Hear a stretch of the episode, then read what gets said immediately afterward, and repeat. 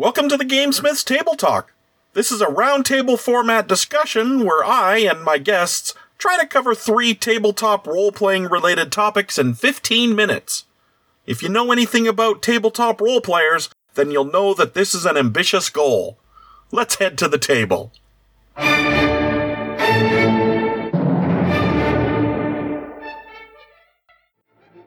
Welcome back to our Table Talk podcast. I'm your host, Clayton the Gamesmith, and joining me are. I'm Franklin. I'm Cheryl. I'm Clark. Let's head to the table.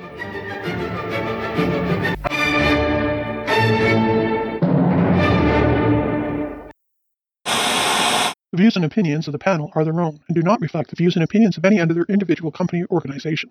This podcast has been known to be opinionated. You have been warned.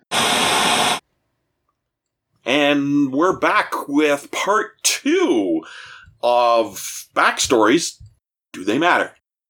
How much is too much? And is there such a thing as too little backstory? If your backstory fits on a fortune cookie, yes.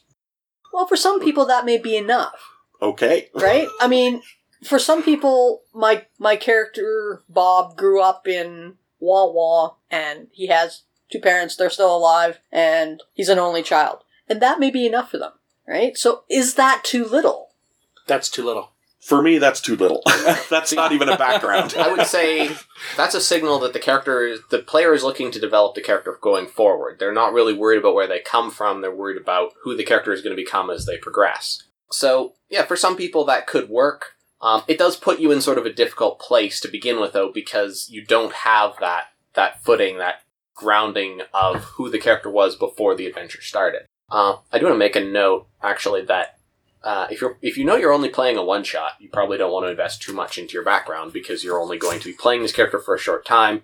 There probably won't be time for all of your backstory to come out. Well, agreed. I would say the long, the larger scale and the longer scale of the adventure that you're running, the more time it's worth investing into your backstory for that character. I will agree with that with a slight caveat. For example, I've mentioned this character before. I created a gestalted uh, witch uh, character who I developed a elaborate backstory for who died at second level. And it was absolutely soul crushing. Third session. Yes. I just started. Just started rolling.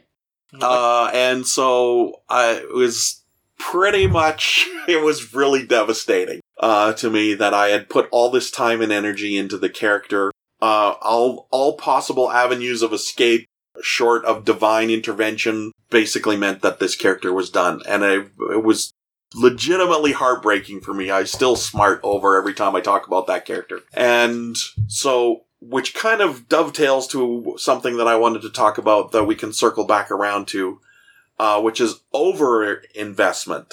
Yes, we'll get back to that one. I want to finish off with this thought. Yes. Okay, so it seems to be that consensus is you can have a very short backstory if that doesn't mean a lot to you, your character going forward. You don't really want to uh, look backwards in your character, and it's really great for one shots. How about too much? Franklin uh, mentioned one or two paragraphs, a short note here, short note there. Um, that's a fairly decent template, but I've done um, a wide variety of different depths of background.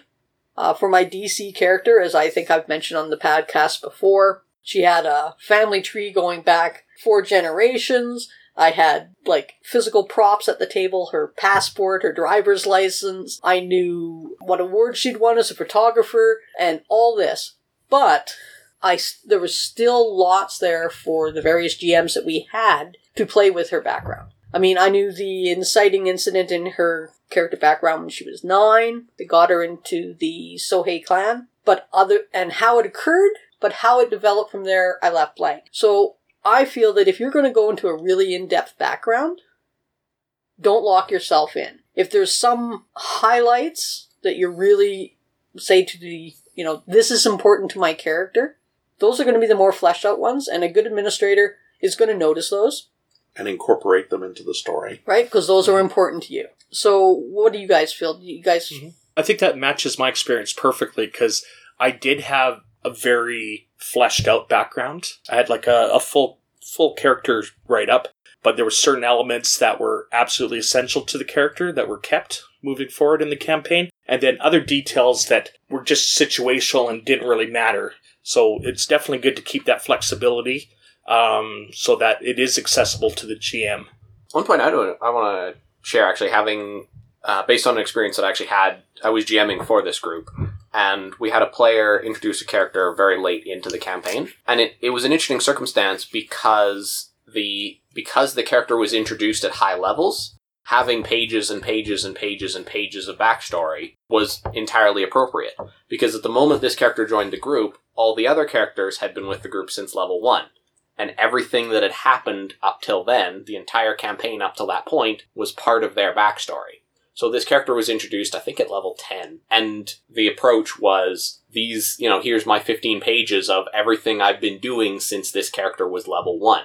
So it was written as the adventures they'd been on and the people they'd met along the way, to, so that they had in, as much of a background as everyone else at the table. Um, so in a weird way, I would say the amount of uh, the the amount of backstory that you want to provide generally increases with the level of the character. Because there are definitely at the other end, I've had characters that hand me huge write ups of here's all the stuff I've been doing. It's like, oh yeah, so you walked across the continent and you fought this monster and you done that and you done that and you done that, and you're still level two, you say. It creates a little bit of a contrivance. If you're a low level player, a low level character, by definition, you are kind of new at this. Yes. And so that will color the kinds of experiences you're going to have. If you want to have, like Cheryl was talking about, a really fleshed out story about your family history and things, that's awesome. But you yourself probably haven't done that much yet at this point in your career. Yes, it's like uh, when you're uh, when you're a level one character and you're the leader of your clan and you're the greatest warrior in the history of the three nations surrounding you and you're blessed by the gods and all of these other my family is rich beyond words and you have all of these other contrivances i as the gm are going to look at that and go huh why? You have nine hit points.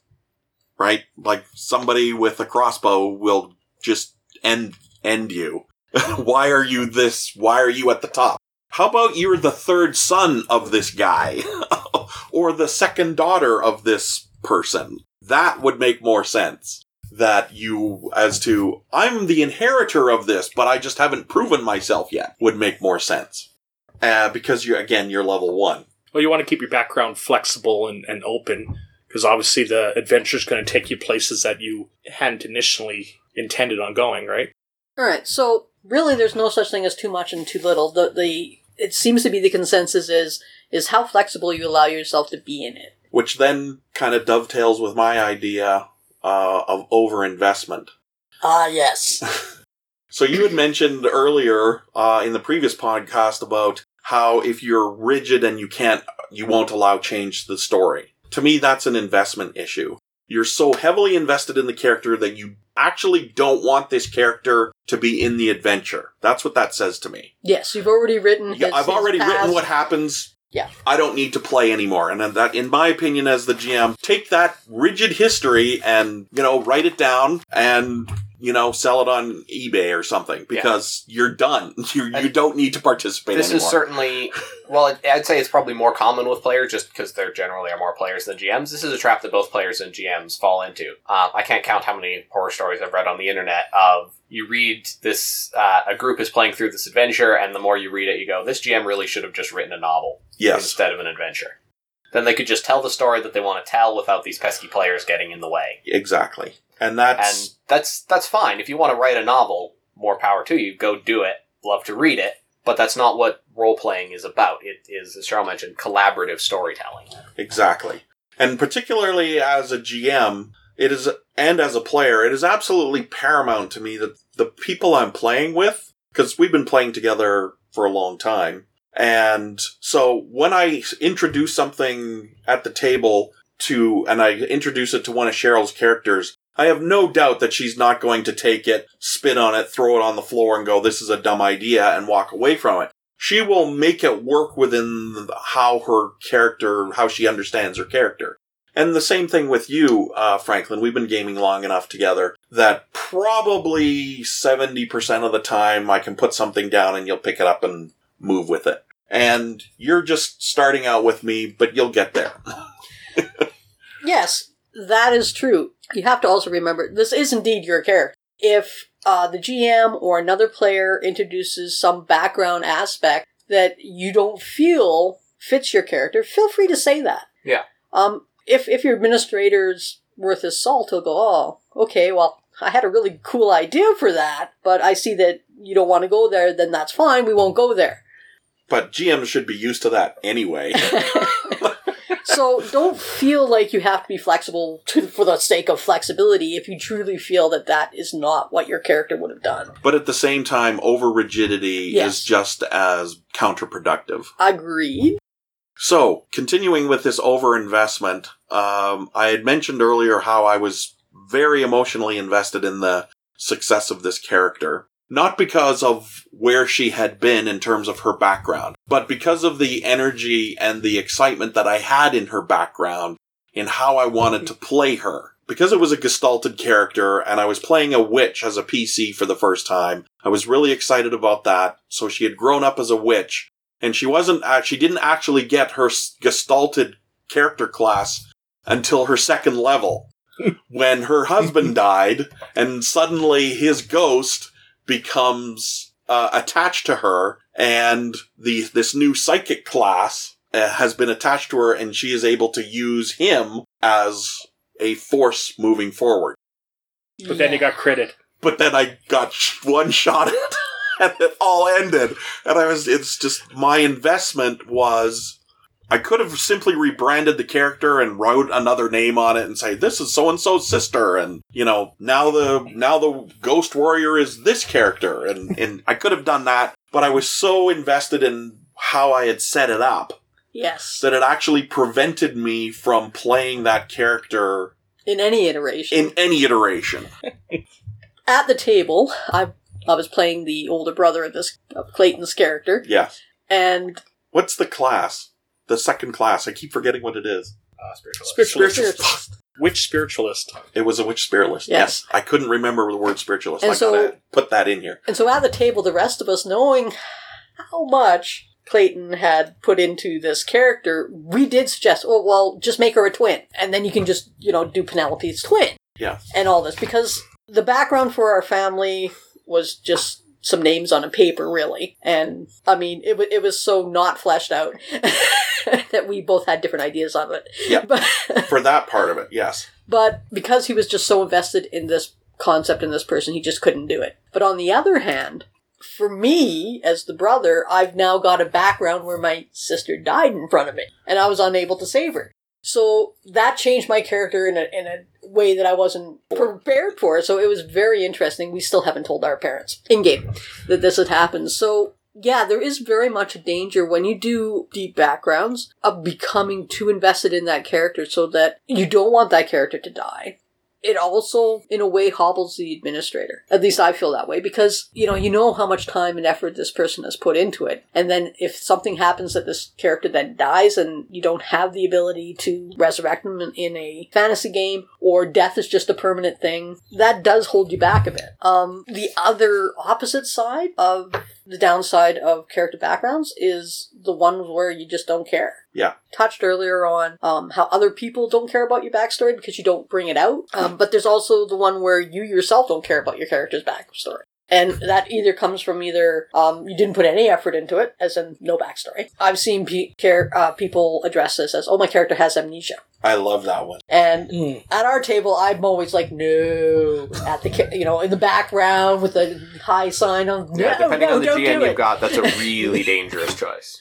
I believe there's actually a Pathfinder AP where all the characters begin the story with amnesia. And I'm Strange just, Aeons. uh, yeah, I'm Yeah. thinking of all the character or all the players that have invested a ton of time into a backstory prior to. There's also a psychic archetype where you have amnesia. It's really cool. Well, But at the same time, if you Fully were gonna if you were gonna sit down to play straight play Strange Aeons, there your GM should be telling you, "Hey, don't invest heavily into your background because you're not going to remember it." But uh, if you do amnesia right, and everybody at the table is invested in that character's amnesia, Then it can work. Then you can get some great stories out of it. Yes. Because it then becomes about discovering that person's past. Let's see, what other pitfalls of heavy investment or light investment? Just have one thing I want to jump in actually on this. Uh, just a very quick point. You mentioned um, Clayton's character's death having an impact on your character, and I just want to tie that back to what I was talking about earlier. You have to, I think, kind of an important key is you have to remember that your character's backstory doesn't end the moment the campaign starts. It's not like there's the backstory that's separate from the character's life. When you finish the first session, what happened in that session is now part of your character's backstory. When you finish the second session, that's now part of the backstory. The backstory is just what's happened up till this point, but that story has to continue forward. Yes. That was well put.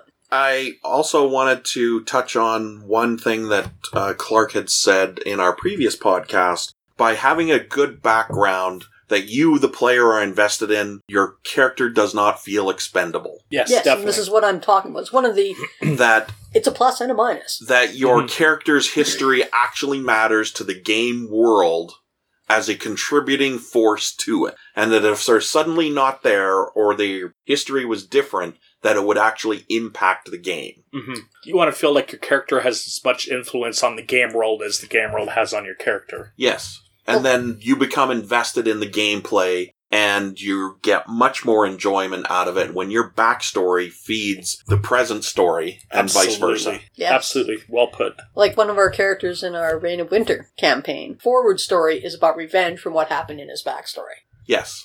And part of the Reign of Winter is, is using Baba Yaga's hut to go through time and place and, and all this. So he has an opportunity to change his past. We literally got into a huge three hour debate when that option came up As to whether we should or not. because that changes the character totally. Yes. And would he even meet these people? So are, are we removing this character from play now? Yeah. So yeah, it can be backstory can be interesting. It can it can really add flavor. and Um, be very informative about what happens in the future. absolutely. We've run over time We are out of time. Um, I'd still like to talk a bit more about this, more towards the GMing aspect, because we've talked a lot about this from the player aspect, and we've touched places where the GM is, is hitting on this. All right. Uh, we'll see you in the next podcast. All right, we'll see you at the table.